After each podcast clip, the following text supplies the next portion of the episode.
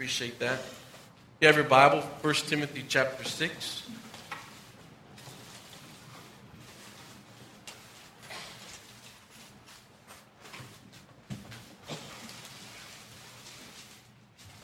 First Timothy chapter 6 is where we're going to be this morning. As you open to that passage of Scripture, I want to take you maybe back into a time frame of your life when you remember when something of value, of someone else's value, had been entrusted to you. Maybe you can remember the excitement when someone that you loved had something that, that you really liked and they said, You can borrow this. Or maybe it was a time in your life you remember when you were 16 and you got that little piece of plastic. It was called your driver's license. And probably for some of you, your parents said, Here's the keys.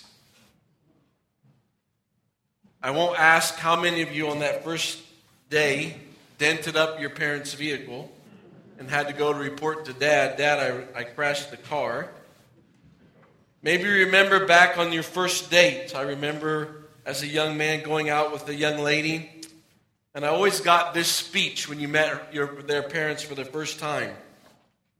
Dad would always say to me, This is a very valuable possession to me. I just thought, ah, that guy's being old school. What's the problem? It's just his daughter. So you have a daughter, then your life changes. Your, your uh, reality reawakens. I remember that father saying to me, I expect her home at a certain time. I won't ask which one of you brought your date back late, but I did not. Because I wanted to make sure that her dad knew that I respected him. I recognize this morning as we talk about driver's license, first dates, those things, those things have just earthly value. This morning, as we look at 1 Timothy chapter 6, Paul's going to share with Timothy Timothy, there's going to be something that I'm going to entrust to you as a young man. And what Paul is going to challenge Timothy through the Word of God, what he's going to entrust Timothy to hold on to, has eternal value. It's not something that Paul wants for Timothy to take lightly. It's not something that Paul is going to say to Timothy, ah, this is not really a big deal. Timothy, if you do not entrust or guard what's been entrusted to you, people's eternity is at stake. We've read some things last week as you remember back on 1 Timothy chapter 16. Godliness with contentment is great gain. You've been challenged from Paul's letter to Timothy Timothy, don't love money. Many of us maybe heard those words last week. My question to you is Do you love money? And if you do, I know where that love for money will lead you. Paul gave Timothy some other instructions as he shared with this man of God. Said, Timothy, there's going to be a time in your life where people are going to declare that godliness is a way to financial gain. Timothy, there's going to be people that are going to infiltrate and come into this area and say, hey, this is where you can do this and believe this and trust that, follow this. And those people really don't have the best interest of a family, they have the best interest in their pocketbook. They're going to say things to you so that their lives will be enriched by money. They will have the love of money. Timothy, they will not have the best heart for the family. And so this morning, as you get to 1 Timothy chapter 6 and verse 11, Timothy is going to give you some other words. And I realize there's opportunities for you to say, well, these words were for, from Paul to Timothy. That is biblically correct. That is true. But my question will be is, is when you walk out of these doors and you start your afternoon, wherever you eat your lunch, whatever you do after that, will these words impact you this afternoon? Will these words impact you on Monday morning, Monday afternoon, Monday evening? Will these words impact you for the rest of your life? Because when we get to the end of this, you've been entrusted with the same thing that Paul entrusted Timothy with. And I realize that all of you are busy. I realize that all of you have things that you like to do. But I pray this morning when you leave this place, you'll be reminded that eternity is at stake. You'll be reminded that God has entrusted something to you that you will have to fight for. 1 Timothy chapter 6 and verse 11, Paul's words to Timothy, But you, man of God, flee all of this and pursue righteousness, godliness, faith, love, endurance, and gentleness. Fight the good fight of the faith.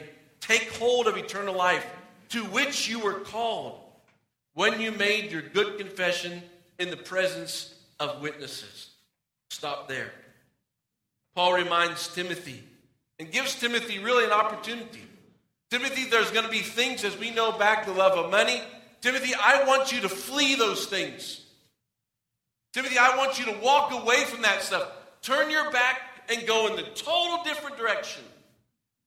Now, I realize some of you sitting in here that money is not an issue. You do not have a love for money. But I know there's something that is true. Every single one of us have a weakness. Will you flee that weakness? Will you dabble? Oh, it's not really that big of a deal. Oh, nobody will really ever find out. Man of God, woman of God, flee. Man of God, woman of God, pursue this righteousness, godliness, faith, love, endurance, and gentleness. Timothy, pursue righteousness. When Paul says those words, he's saying to Timothy, conform to God's plan. Righteousness. Godliness. Take your Bible and go to Proverbs chapter 1.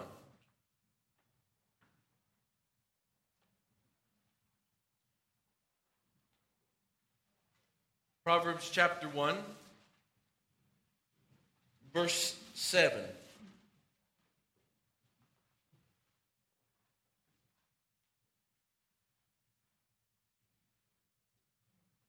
Proverbs 1 7. The fear of the Lord is the beginning of knowledge, but fools despise wisdom and discipline.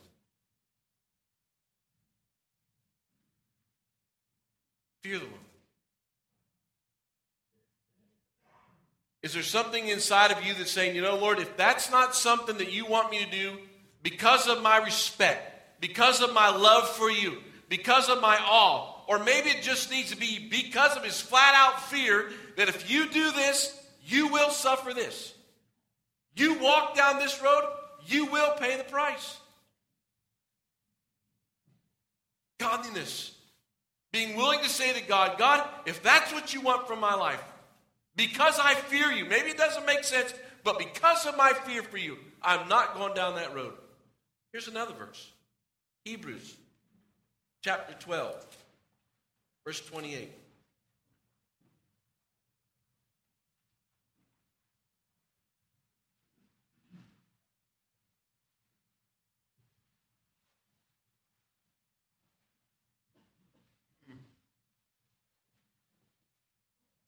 Therefore, since we received a kingdom that cannot be shaken, let us be thankful and so worship God acceptably with reverence and awe.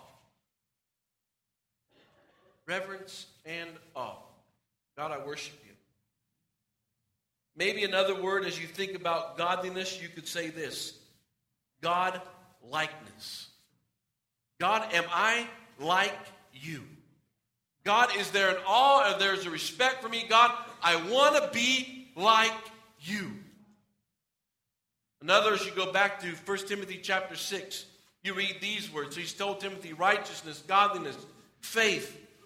Timothy, I want you to totally rely on Jesus for your salvation. Now, think about what Paul's saying to Timothy. Timothy, I want you to have faith. There's false prophets, there's individuals that are going around in those communities saying, hey, there's another way. There's this opportunity. Oh, no, Timothy's just old school. Timothy just wants to run your life. No, no. Paul's saying to Timothy, Timothy, you need to have faith in one thing. You know what it is? Jesus Christ's death, burial, and resurrection for the, for the forgiveness of your sin. That's the only way you're going to get to heaven. There is no other way. I don't care how good you are. I don't care how rich you are. I don't care how often you come to church. I don't care who your mama is or your daddy is. I know this. Every single one of you sitting in this room is a sinner.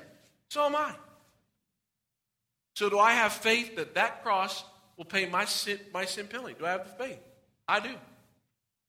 There is no other hope. The question will be in the same question of those individuals that were sitting around that Timothy had opportunity to impact their life. Maybe it was a Bible study, maybe it was lunch, maybe it was coffee hour, maybe it was just out playing sports, maybe it was a book club, maybe it was at a men's ministry meeting. Those people that heard Timothy's voice when he said these words that Paul had wrote for him. Paul reminded Timothy to pursue faith. No matter what society said. Timothy was encouraged by Paul in another area love. I was watching uh, an, an internet thing where a, a guy walked out onto the TV set and he proposed to his, his fiance. He walks out and he says some words, and you know, I'm interested in the words he says, but then he said these words You are my soulmate. I was like, they're in trouble. You know why? He's bought into the lie of the culture. Well, I'm just not happy. I don't have my soulmate.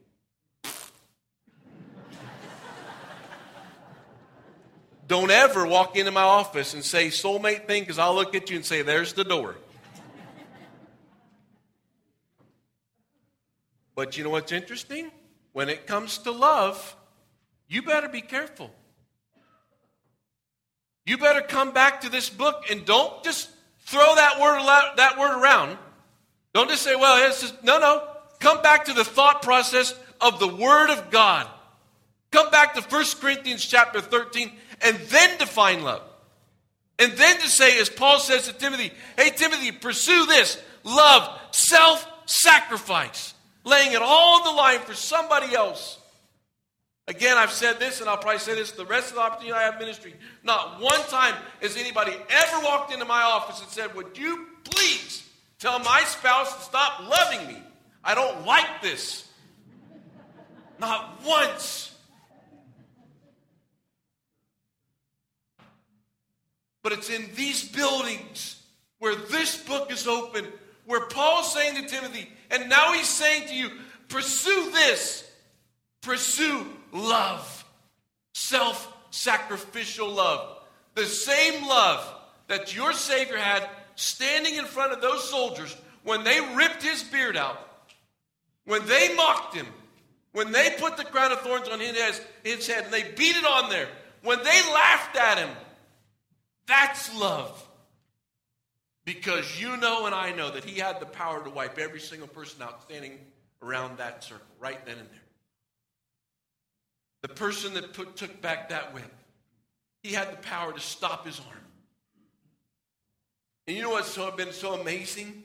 Is right before they whipped that whip, he would have stood up in front of him and said, All my, my wounds are healed. You're dead, buddy. No. His hands chained to that pole. He allowed himself to be beaten for you. So that when you will have the opportunity to say these words, well, it's just not fair. You'll come back to love and say, well, I define love biblically. 1 Corinthians chapter 13. Paul shares with Timothy another word endurance, steadfastness. A characteristic that's maybe not one of your strengths or maybe one of my strengths. Because there might be a tendency just to move over in the areas where we really kind of life is a little bit easier. Lord, don't, don't take me down that road. I kind of like this road. Paul's telling Timothy to endure steadfastness. The last one in that list is gentleness. So, really, what Paul is telling Timothy is you take your Bible and go, we won't do it this morning, but you could look at Galatians chapter 5, 22 and 23, and Paul's really challenging Timothy with the fruits of the Spirit. Make those things, develop those things. Ask Jesus, through the power of the Holy Spirit, to develop those characteristics of your life. Wouldn't it be amazing when your life was over and somebody stood up in front of a group of people and opened up their Bible to Galatians chapter 5 and they read 22 and 23, and those were the words that they used to characterize your life? Totally different than anything you probably ever read at work. You're ever going to read in a leadership magazine but those would be the words that would characterize your life. If that's going to be true, don't forget verse 12. Fight the good fight of the faith. Timothy, this is a war.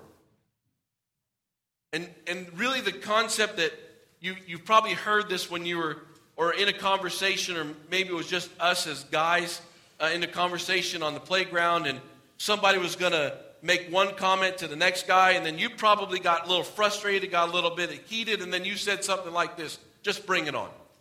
Just bring it. Me and you, let's go. Right here, right now, just bring it. And there was some confidence in that you, whatever, whatever was going on across from you, that you could do whatever better than the person next to you. And even if it got into a fist fight, just bring it because I'm going to take you out. It's a war. It's the same concept of this passage. You better bring it when it comes to your spiritual life. It's not going to be good enough just to sit in a seat, enjoy air conditioning, and go out. If, if, if you want Galatians chapter 5, 22 and 23 to be read about your life, because it's a war. And just so you know, we've had it easy for quite a while living in America. So you better get ready. There better be a churning deep down inside of your soul saying, whatever takes place in our society, there's going to be something inside of me that says, I'm fighting. Again, I'm not going to bring out a newspaper ad and call everybody out and be that. Nope, but there's going to be a deep down desire inside of me to say, God, bring it to the fruit of the Spirit in my life. I'm not out there to argue with anybody. I'm not out there to tell everybody what's wrong. I got enough going on inside of me I'm saying, Holy Spirit, you got a lot of work if somebody's going to read Galatians chapter 5 about my life. But I'm willing to fight for it. Timothy, there's, there's something that you better be willing to agonize over. Timothy, you better be willing to know that there's false teachers and all their information that they're going to talk about and not be right and stuff. There's Timothy, you better be ready to battle.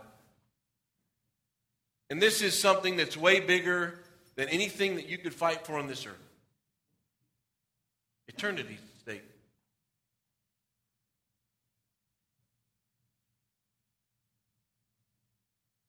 Just think about people that are around you.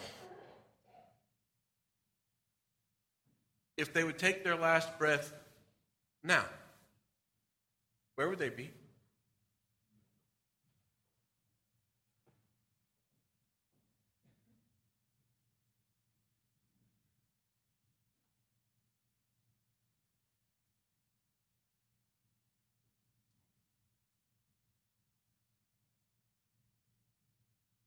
You know what there's a tendency is?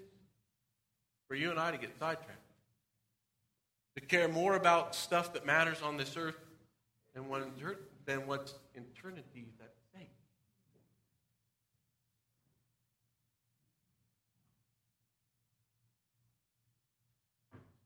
There's a temptation to take hold of things of this earth, and we'll fight and argue over stuff that really doesn't matter that really has no eternal value.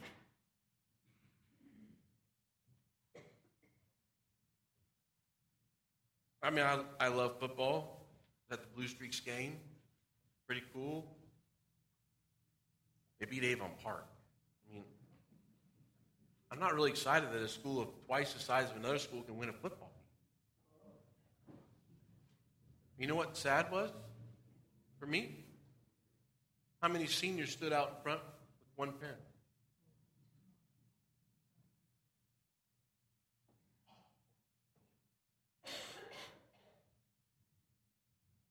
How many seniors, girls, stood there with just one parent?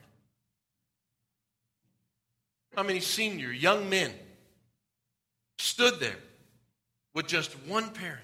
One parent.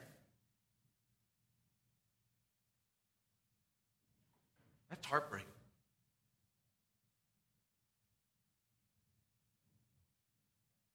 Somebody got sidetracked. Somebody's priority got rearranged. And if you're not careful, and if I'm not careful, if I'm not fighting for this, I'm not fighting for eternity. Listen, eternity, somebody being with Jesus forever, that's huge.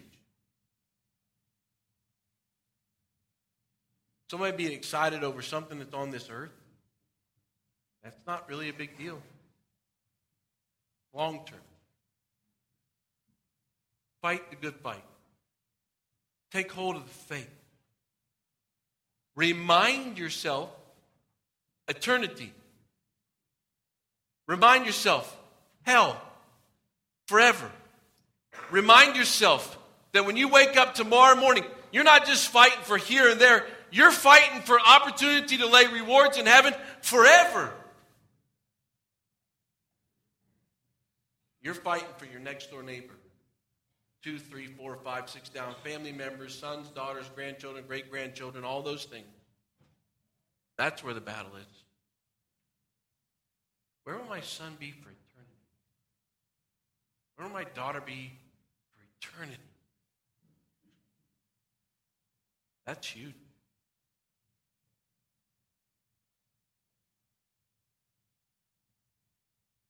Take your Bible, go to Philippians chapter 3.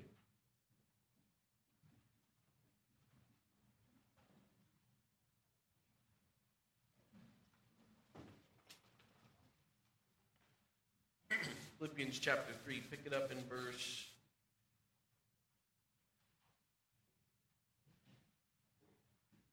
17.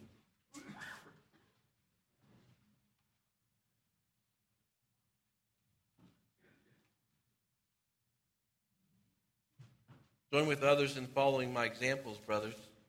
Take note of those who live according to the pattern we gave you. For I have often told you before, and now say again with tears many lives, many live as enemies of the cross of Christ. Their destiny is destruction, their God in their stomach, and the glory is their shame. Their mind is on earthly things, but our citizenship is in heaven. And we eagerly await a Savior from there, the Lord Jesus Christ, who by the power that enables him to bring everything under his control will transform our lowly bodies so that they will be like his glorious body. Therefore, my brothers, you whom I love and long for, my joy and my crown, this is how you should stand firm in the Lord dear friend. It's eagerly awaiting or a temptation to be distracted by the things of this world. Go to Colossians chapter 3.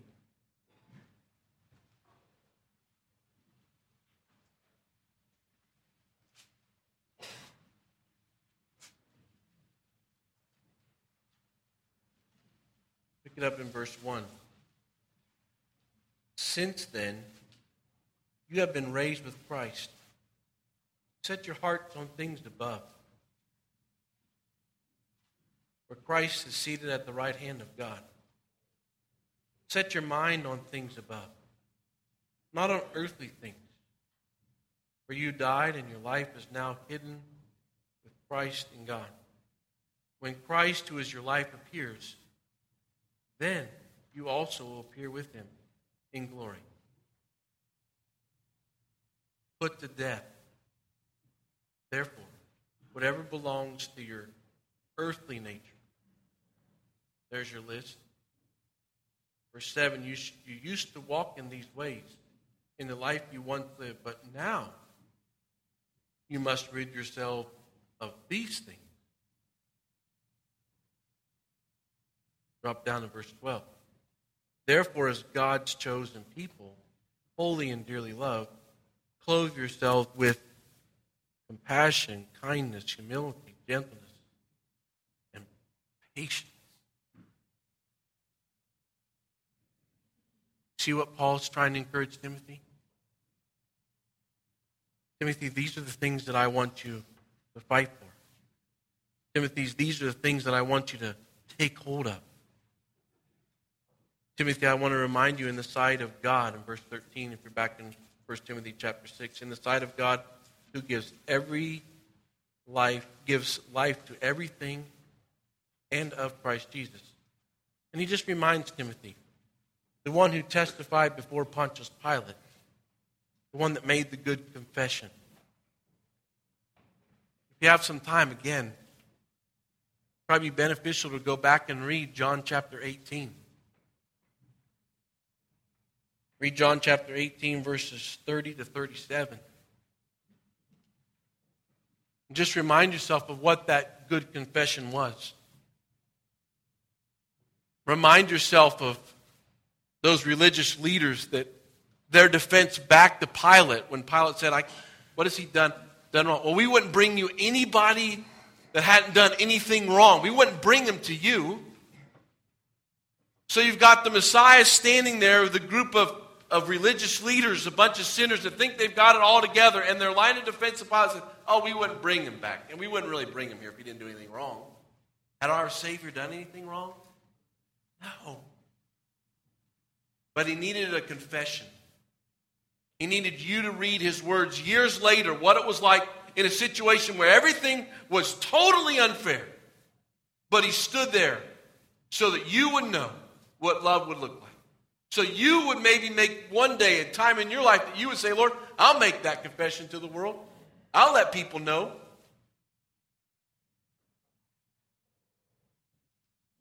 It's interesting. You read on in verse 14 to keep this command without spot or blame until the appearing of our Lord Jesus Christ. He's coming back.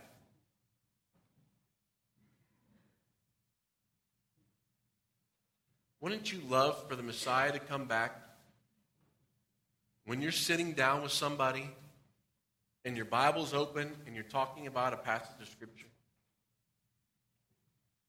Wouldn't that be the best time for him to come back?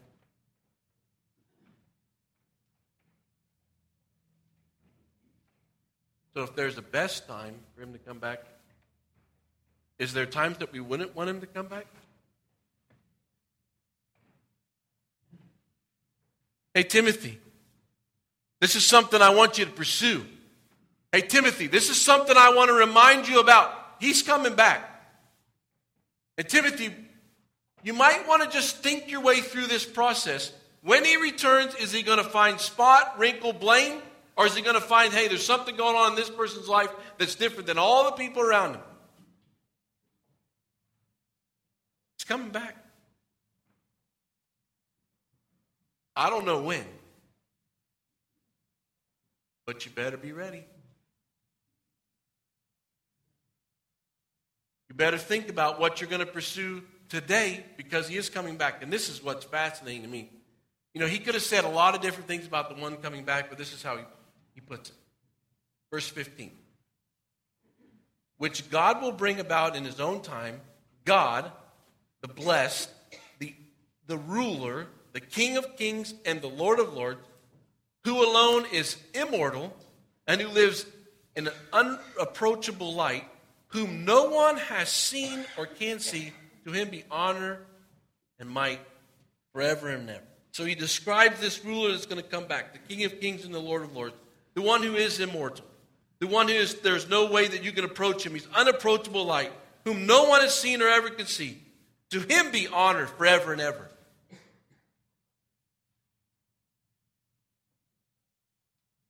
Timothy, there's an opportunity for you to pursue a lot of different things, Timothy. Timothy, I'm going to encourage you to fight the good fight. Timothy, I'm going to encourage you to take hold of eternity. Timothy, I just want to remind you, he's coming back. And then I'm going to jump through, I'm not going to go through 17 through 19 because we talked about money last week, but I want to drop down to verse 20. Timothy, guard what's been entrusted to your care. Turn away from godless chatter and opposing ideas of which false knowledge, or what is called false knowledge, which some have possessed, and in doing so they've wandered from the faith. Grace be with you. Timothy, there's something that I've entrusted to your hands. Timothy, there's something I'm going to leave to you. And I'm going to give you the courage and the opportunity and the privilege and the agony and the struggle. Here's something's going to be entrusted to you. Timothy, pass it on. Timothy, guard that. And you could go through it, and I'm going to go through a list really quick, backwards of the Word of God, from starting in chapter 6 and going all the way back to, to chapter 1. Timothy, and just think about this opportunity. Timothy, guard this. The Savior's coming back. Keep yourself without spot or wrinkle. Remind your Savior about your Savior's word as he stood before Pilate. Eternal life is at stake. Fight the good fight. Pursue this, Timothy. Righteousness, godliness, faith, love, endurance, gentleness. Money is the root of all evil. Godliness with contentment is great gain. False teachers will come in and will preach financial gains. Chapter 5 How you deal with elders in sin, widows, older men, younger women. This is how in chapter 4 your life should be characterized by speech, love, faith, purity. Watch your doctrine. Train yourself to be godly. Chapter 3 How to deal with elders and deacons, reminding those group of believers here's some characteristics, here's some qualities, but you need to grow in your relationship with Christ.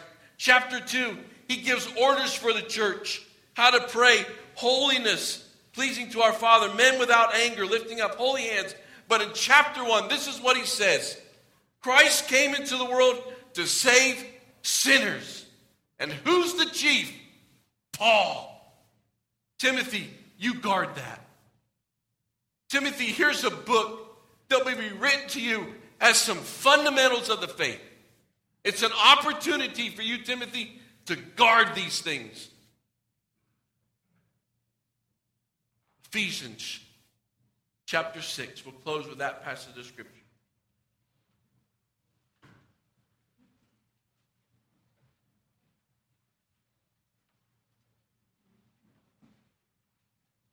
Finally, brothers, be strong in the Lord and his mighty power.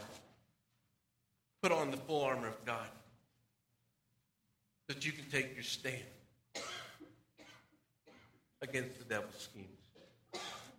For our struggle is not against flesh and blood, but against the rulers, against authorities, and against the powers of this dark world, and against the spiritual forces of evil in the heavenly realms brothers and sisters, friends. If you know Jesus personally, He's given you something. He's entrusted you with something. The most amazing gift that you can give to anyone.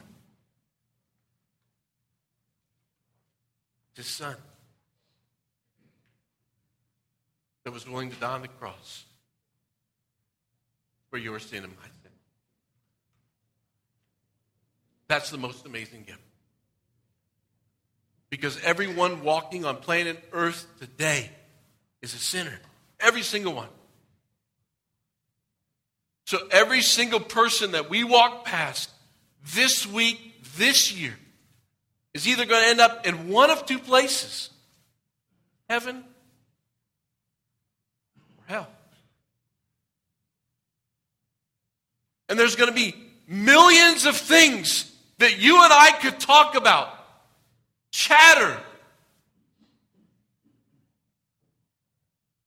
And all of those things are a temptation turning us away from sharing the most amazing gift we could ever give to anyone else. It's salvation. It's a Savior. It's the Messiah. The other thing is, for those of us that have a Messiah, we have a Savior. First Timothy is an amazing book for some fundamentals in your life. For you to go back and think your way through how to deal with this situation. What do I do here? What does this look like? I want you to pray with me.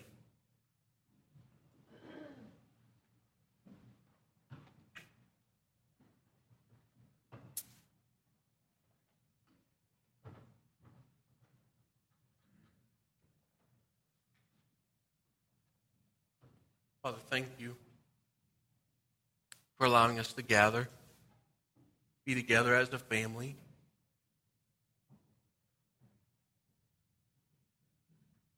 Father, I pray that the number one priority of my life, this family, be able to communicate with people in our community about you, Jesus. That you're the only one that can set them free. If you're sitting in this building today, and there's never been a time in your life you said, you know, Jesus, I need a Savior. That you've never just said, you know what, I, I'm, I'm going to accept this free gift. What are you accepting? You're accepting Jesus, who's willing to be born of a virgin, walk this earth, die on a cross. Three days later, he rose again so you could have life. For God so loved you that he gave his only begotten Son that whosoever believes in him should not perish but have everlasting life. Do you believe?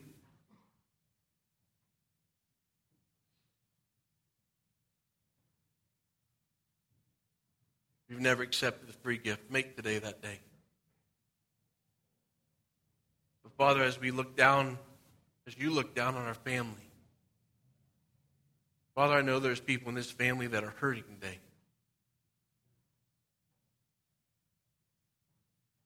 Father, I know there's people in this family that need encouragement today.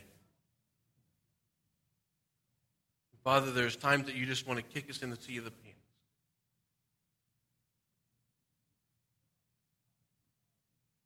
Father, please, with the help of your Holy Spirit, would you make us a family that was focused on sharing you with our community? Father, that we would develop relationships with individuals so we can introduce them to you, Jesus.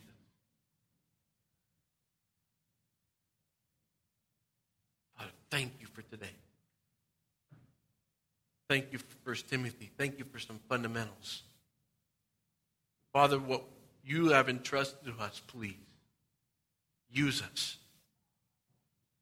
so that when we're when we're getting ready to take our last breath, we wouldn't have too many regrets. May you be glorified in our lives. You're here this morning, you'd like to pray with somebody, there's the What's Next ministry out the back, second door on the left. Thank you for gathering with us as a family today. As you leave this building, May you surrender to the authority of the Word of God. May you beg the Holy Spirit to do a work in your life to say yes to the Word of God. Thank you, Jesus. Send us out as ambassadors and warriors for you in our community. In your name I pray. Amen.